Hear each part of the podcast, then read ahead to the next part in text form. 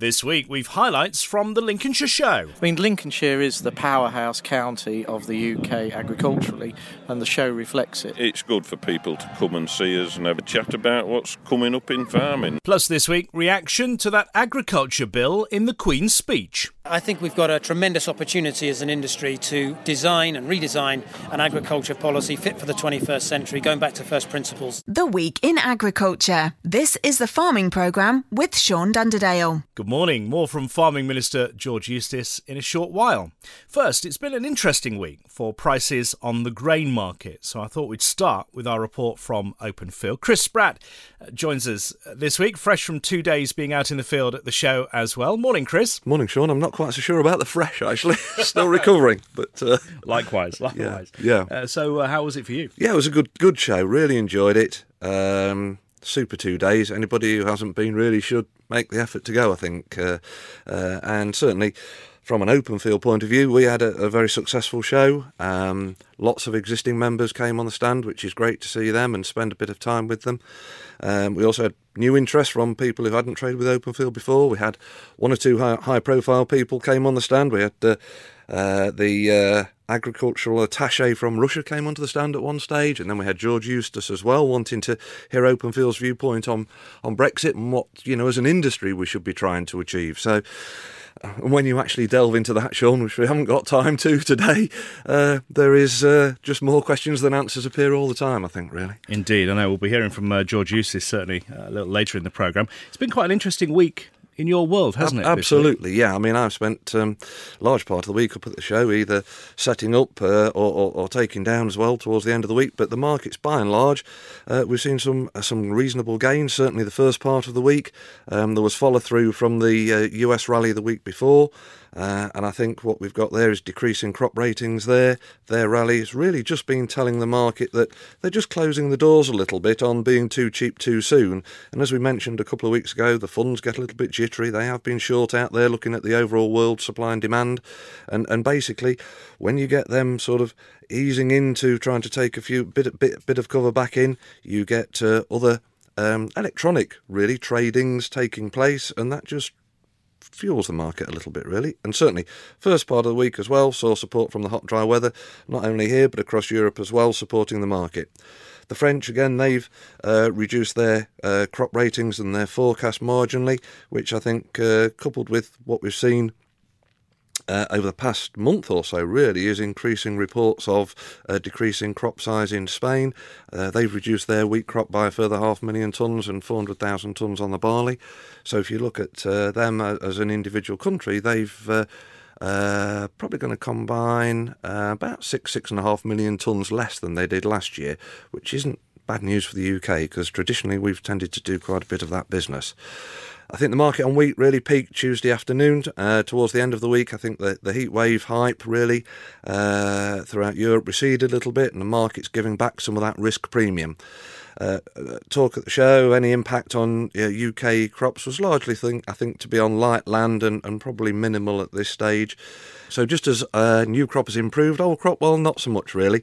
AHDB now showing that imports are running about 1.7 million tonnes, and we are now seeing continued feed wheat, old crop coming into uh, the UK to the extremities uh, of uh, portside destinations, Liverpool, Teesside, and into the southwest, uh, and that's French wheat. Uh, as we know, French had a poorer crop this year, quality wise, and that's having to find a market. And it's having to find a market to go on a boat in France, come across here, and then compete with our feed wheat. So it is cheap at the moment. Oilseed rape, well, that rose again on the on the back of the weather market in the first part of the week. Uh, soya following the wheat in the in the in the states towards the end of the week again that giving up some of those those earlier gains french harvest that's about a week away now uh, black sea yep they'll they'll be getting the combines out as we speak i think really for those uh, growers who haven't yet made a decision on oilseed rape for this season, and I think there are quite a few out there at the moment, um, Openfield do have storage deals available. You know, get it moved straight away at harvest, take a bit of an advance uh, as, uh, on finance, and then price it up later on. Uh, uh, as far as malting barley is concerned, well, uh, that's still quite a reasonable trade, I think, really. We've got spring barley for the autumn at 147, uh, for Jan March about 150. Uh, winter barley is around about £10 less, and in actual fact, similar prices for 18 crop. Feed barley still the poor relation, I think, as far as I'm concerned. Certainly in the further forward positions. Harvest we can make 112 at the moment. November 122. Uh, feed wheat, July old crop 145, with harvest 137 to 140, and November 140 to 142 with a pound a month carry. Milling wheat premiums as yet really ill defined. You know, obviously, we'll have to wait and see how we get on with harvest as far as that's concerned. Oilseed rape, uh, as I say, peaked earlier on in the week with harvest at 294 to 297 and November £10 more. And then finally, beans, September, October, feed beans 156 to 158, with November 158 to 160. Uh, human consumption premiums quoted at 15 to 20 pound, but I haven't heard of anything trading as yet. Thank you. Chris Spratt from Openfield. Well, as he mentioned, Chris and the team were at the Lincolnshire Show, and it was another successful event for all concerned this week. A bit like cereals the week before, it was a scorcher of a first day and a cooler second day. For those attending, whether visitors, guests, or exhibitors, all agreed the Lincolnshire Show does seem to be growing in success at a time when some others have fallen by the wayside. Alan Robson is agricultural chaplain. He says such shows seem more important now than ever. They are uh, to attract the next generation, to enthuse younger people um, that you know having a career within agriculture and all its many sectors, whether it's land agency to tax consultancy to um, actual practical work on the land. It's a massive industry and there's lots of opportunities. So the Ag Society really does want to begin to promote that more and more. Uh, so it's attractive to the young people on our doorstep. It was a similar message to Alan Robson's there from Minette Batters, Deputy President of the National Farmers Union, during her visit to the show on Wednesday. Oh, fantastic. And, you know, I've visited quite a lot of Lincolnshire businesses now in my time, and most recently the flower sector and Matt Naylor, Sue Lamb. Uh, they're brilliant businesses, and I think we often tend to forget, you know, Lincolnshire is, is the sort of, to me, the sort of capital not only of, of horticulture and agriculture, but the flowers, the blooms that we have here um, that brighten up everybody's home. You know, they're an untalked about sector that we need to talk much more about, I feel. Ross Murray is president of the CLA. Like Minette Batters, he too was at the show on Wednesday. Well, it's absolutely gorgeous. I can't tell you. Not only is it a beautiful day, but it is the most beautiful showground. I'm just so impressed with the investment, the layout, um, the way in, everything about it. And I'm looking forward to going down to the cattle line straight after this. And, and, this is my second visit to Lincolnshire. It's been a great joy. And so, for a Scotsman who lives in Wales to come to Lincolnshire on a day like this, I can tell you it's been hugely enjoyable. Thank I guess, you. I guess by touring all the counties, you're, show, you're seeing the diverse nature of agriculture around the UK as well. No two counties in England, Wales, or indeed Scotland are the same. Every county has its own idiosyncrasies, but actually, there is a common theme and that is everybody loves and very proud of what they do in, in, in the countryside. And, and, despite all of our individual county idiosyncrasies, we're all doing the same thing. We're caring for this amazing British countryside and producing really good, nutritious food for the population. We'll hear more from Ross Murray and Minette Batters a little later in the programme. What of the exhibitors, though, at the show this week? Well, I spoke to two of them. In a moment, John Smith from Louth Tractors. But first, a man who uh, I know is listening this morning. He does every Sunday. He's become famous at the show for his sausage rolls. It's uh, Andrew Warrener, owner of Willow Farm and Neville Barnes Limited. Very good, yes. We've had a very good day yesterday at the show, and today hopefully is going to be the same. And you've got uh, some, uh, well, a lot of uh, machinery on uh, on display here. Talk us through some of it. Yes, we do machinery, front end mowers and rear mowers compact sprayers and bucket brushes, forklift implements, fuel tanks, front end weights, and then we've got all the parts that we manufacture on show as well. It's a diverse business you've got, isn't it? Yes, it's become very diverse, really. We even manufacture bar stools now and park benches. But you feel you have to, I guess, you, nowadays, as we see with lots of farming, we have to diverse, don't we? Be, be, diverse. Yes, yes, you've got to keep looking around every corner and see what's coming into the pictures. There's machinery out there every day and it's getting seriously big now.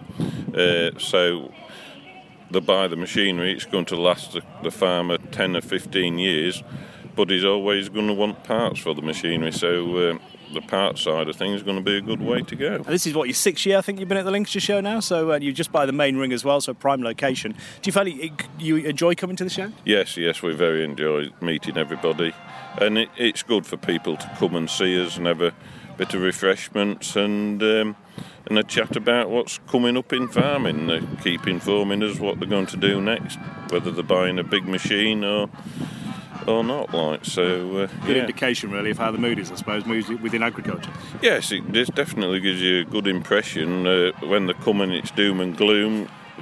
You you have to start thinking it could be doom and gloom, but uh, no, not many farmers are now. It's uh, very buoyant at the moment. Hey, it's John Smith at Louth Tractors. Lincolnshire show, as far as I'm concerned, is always the high, highlight of the show season. Been a really, really good couple of days. Yesterday, busy all day, nice and warm, everybody in a good mood. I think the show gets better and better does seem there's much more um, exhibits from a machinery point of view as well at the show this year compared to uh, other years, I think. I think so. If you go back five years, there were quite a few gaps at this end of the showground. This year, it's booked out. And for Louth Tractors, do you see it as a, a networking, or do you, do you do much business here? We do a bit of business. We see it as our. We focus here as a social event. We're thanking our customers, we're inviting them onto the stand, cup of tea, beer, and a local ice cream from Farmer Brown down at Hogsthorpe. Goes down goes down really well. We've had our own special mix this year, black cherry ripple.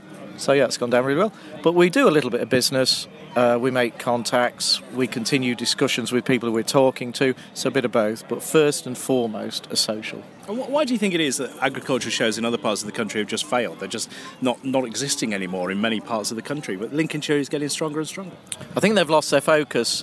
Um, this is an agricultural show, and it strongly protects that uh, that theme. There's lots of machinery here. There's lots of animals. It is out and out. I mean, Lincolnshire is the powerhouse county of the UK agriculturally, and the show reflects it.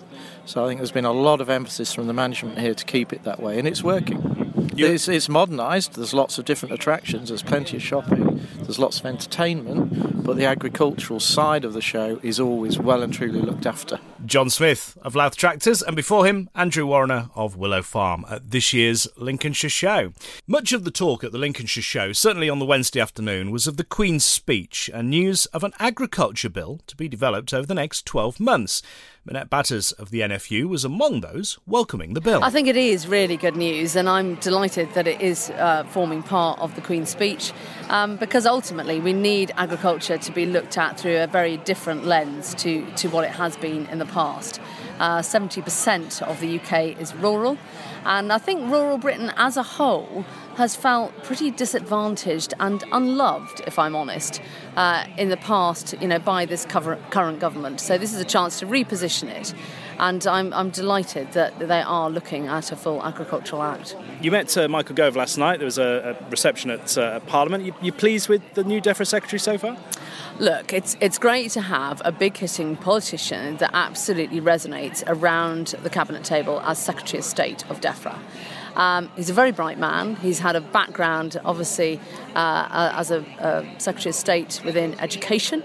Um, he was had some bold policies within education, but there are many shared synergies, I think, with education, health, food, farming, and I think he provides that sort of vital link, if you like, between other government departments. So we're not just focusing on one. But yes, I think it's a good appointment, and we really look forward to working with him, to building a relationship. I met with him last night, had very positive conversation. It does seem he wants to engage with farmers as well. It does. I mean, look, you know, we've got a few concerns uh, when he talks about us having cheaper food. We must remember food has never been cheaper. You know, currently 12% of yours and my annual income. It has never been cheaper. So, you know, to start saying we're going to have even cheaper food, I, I have big concerns about that, especially from countries across the world that have different standards to us. You know, we're very proud in the UK of the high standards that we have. Um, Red Tractor is about the most traceable food system in the world. You know, we have the safest food system in the world. We're proud of it. And yes, you know, we want to protect it. We want the British public to really know about it and value it, which of course they do. The number of people that want to buy local, you know, it's it's all for the good, but you know we don't intend to allow produce onto our shores that's been produced to different standards. Also welcoming the agriculture bill again, like Minette, we heard from him earlier. Back at the CLA stand, President Ross Murray. We want to see a really successful Brexit outcome. We want to see good trade deals. We want to see over the next sort of four or five years, um, thinking going into what a future UK agricultural policy should look like. We call it food, farming, and environment policy because I think it needs to embrace all of those areas. Um, we need to think really hard about future regulation, and the Great Repeal Bill will fundamentally cover management of countryside issues repatriated from Europe, and that's a huge task. And one of the jobs of the CLA is to scrutinise legislation so you don't get bad law. And then, um, fourthly, the other sort of priority really um, for the Queen's speech is to make sure that we ha- actually have access to a labour force. Lincolnshire farming desperately reliant on, on an Eastern European workforce. Um, and, and, these people aren't even seasonal workers, they're full time workers. And uh, so we need a new, a new understanding about what immigration rules and, and workers' rights are going to be in the future.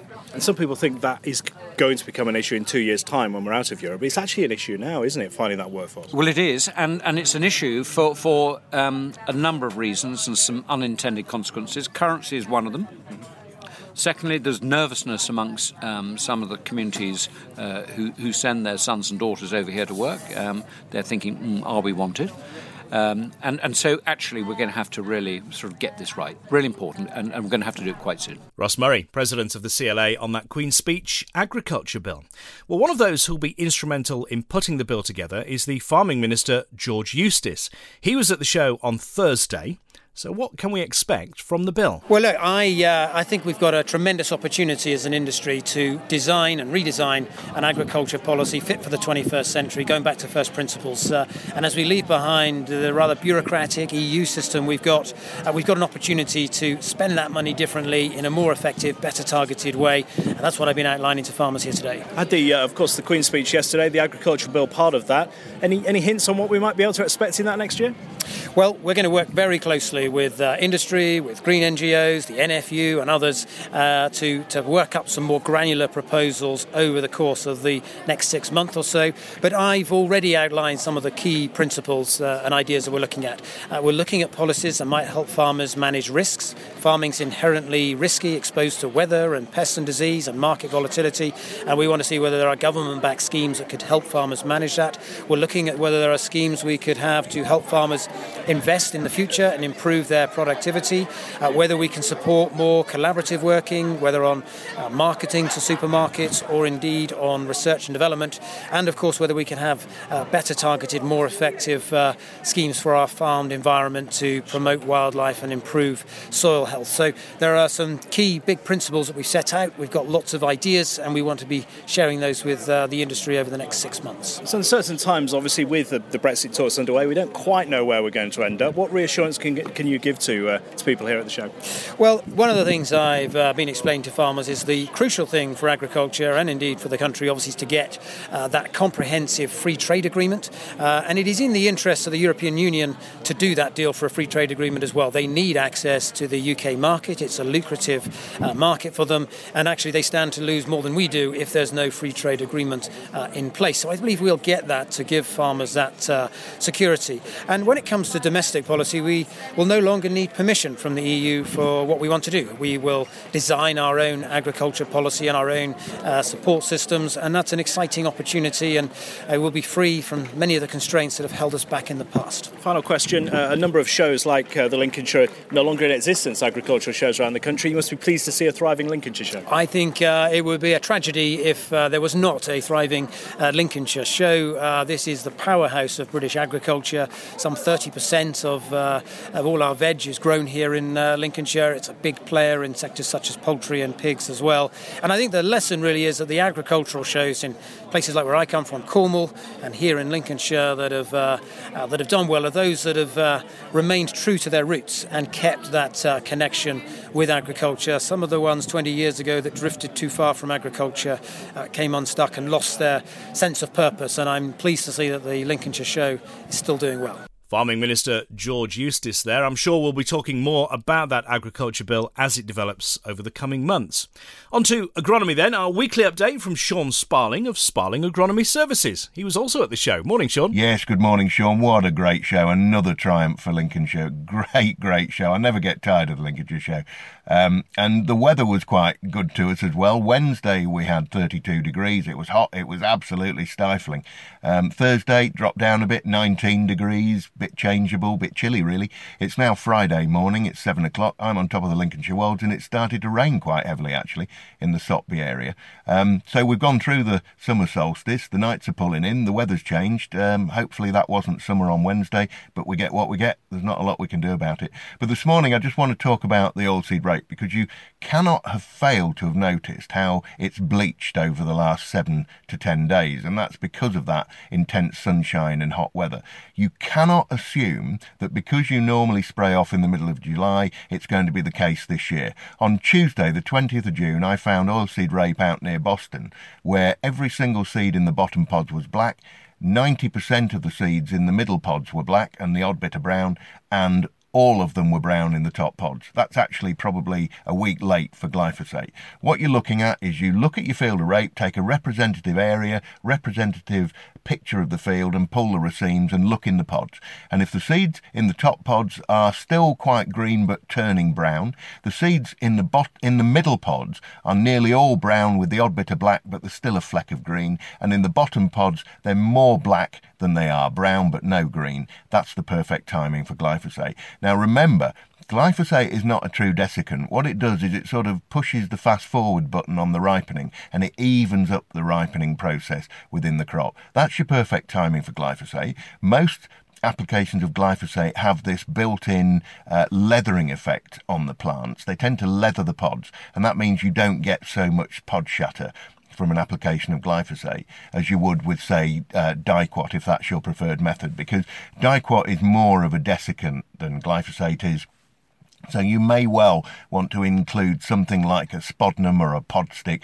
just to put that microscopic mesh around the pods that helps prevent pod shatter if you're using Diquat. So with glyphosate, and also remember if you've got EX varieties of rape, most varieties with the prefix EX have inbuilt pod shatter resistance. So know your variety, go out, have a look in there, in the book. Check, see if you've got inbuilt pod shatter because that's a quid you needn't spend if you have. Um, so just get out there and check them. Don't just assume because if you leave them two or three weeks longer than they should, you're going to lose seed through pod shatter and that's no good because they filled well, they look good. Why waste it? just for the sake of getting out and having a look. So please don't just assume they're only bleaching. You need to check. Um, also, uh, in spring beans, we're starting to see aphids increasing, black aphids, peas as well. So you've only got one application of pirimicarb, as you know. You want to get that on probably at this point. Um, and also, don't forget, keep your fungicide program up. Now it's turning wet the instance of botrytis and that sort of thing, downy mildew, will certainly increase. You may need to think about an SL567A in your spring beans. Um, that is an off-label approval, and that helps against downy mildew. And while you're thinking about downy mildew, and you, if you've got potatoes, for goodness sake, keep those blight intervals to seven days. Whether it's a Beaumont period, a Smith period, a Hutton period, if it's hot and thundery, you've got blight potential. So keep your interval to seven days, and let's see what next week brings. Indeed, let's see what it brings. Thank you, Sean Sparling. What does the week bring weather-wise? The Farming Programme. Five day forecast. Well, today, patchy clouds, some sunny spells, showers as well, some uh, evening sunshine though, 16 Celsius the high, the wind from the west, 20 to 30 miles an hour. Clear skies overnight tonight, temperatures down to 8 Celsius, that wind from the west at about 10 miles an hour. And then tomorrow, again, patchy cloud, that cloud increasing through the day, 20 Celsius the high for Monday, the wind from the south between 10 and 15 miles an hour. It looks like a heavy band of rain will sweep across our area Monday into Tuesday. Some heavy rain, particularly overnight. Lows of around 14 Celsius. The wind from the west southwest 10, gusting at 20, maybe even 25 miles an hour during that rain. Tuesday starts sunny, though cloud will increase. 19 the high. The wind from the west southwest, 15 miles an hour. And then Tuesday into Wednesday stays cloudy. Temperatures around 11 Celsius. The wind from the south southwest, again about 10 miles an hour. Another band of heavy rain is forecast for Wednesday afternoon. It might miss us, could well change. The hourly update will keep you in touch with that. Temperatures about 19 Celsius. The wind expected to swing more from the southeast, 10 to 15 miles an hour. And then the latter end of the week does look like being a wet end to the week. Uh, further heavy showers are forecast. They are possible, a period of low pressure uh, over much of the UK. We'll keep a check as to whether that changes, as I say, with the hourly updates. So that's the forecast. Hopefully, as Sean Sparling said, not the end of summer. We'll see. Uh, I'll leave you this week with uh, one of the more bizarre sounds from the Lincolnshire show. This is sheep dancing. I kid you not. I've got to move on, sorry. Moonwalks, crossback, back, crossover, two step, little shimmy, another moonwalk, back tail wiggle, you can't even see it. Look at the footwork, should be on Strictly. Look at that. Every time a coconut is the same routine. You're a legend, Nobby. Wish I could have Fred Astaire come back to the sheep. Have a good week's farming.